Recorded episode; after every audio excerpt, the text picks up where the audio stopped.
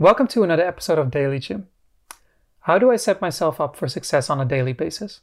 As mentioned in yesterday's episode, it pretty much comes down to forming habits and having structure in your life because you want to make as many processes automatic as much as possible, meaning that your body and your mind have gotten used to doing certain tasks one after the other so that the amount of energy spent on switching between tasks has become so minimal that it doesn't really take as much as original as it originally took.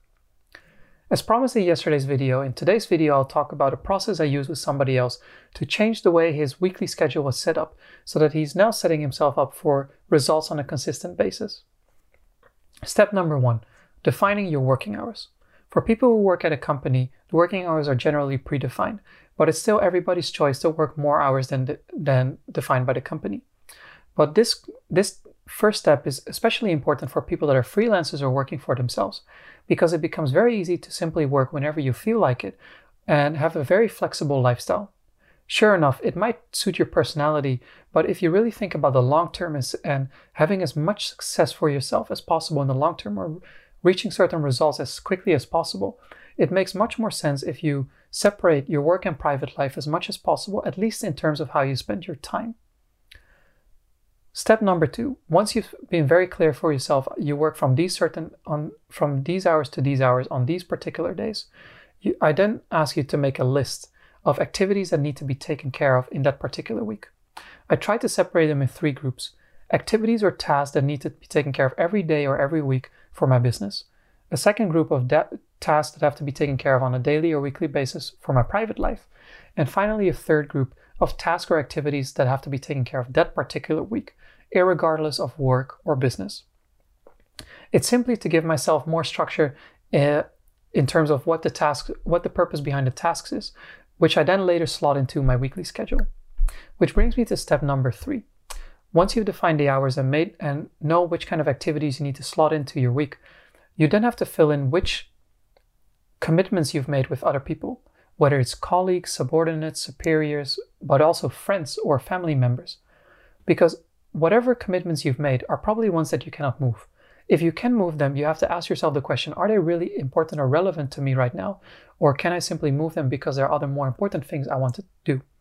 But any commitment that's a non negotiable that cannot be moved, you now know that those hours are not available. I then go to the final and biggest step of them all, which is the list I've made of all the groups of activities that need to be taken care of and trying to slot them in. The way I do that process is I decide for myself which ones are the most important to me.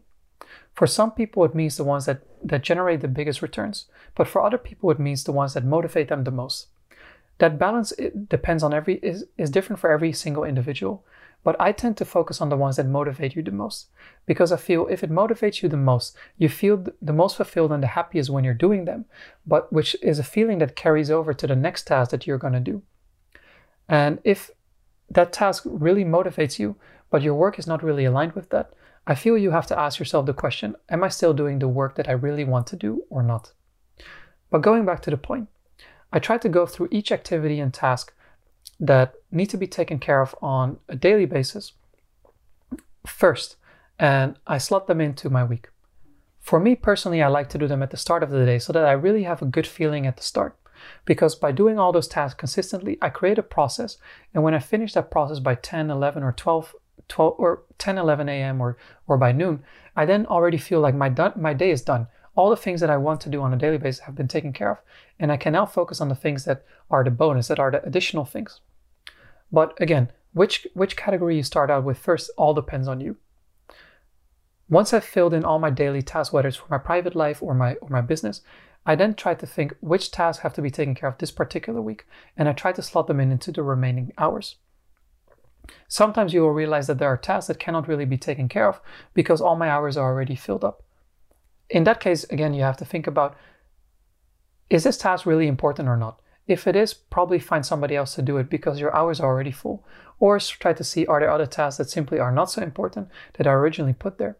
The whole point about this is being as critical with yourself, your time, and activities you want to take care of as possible.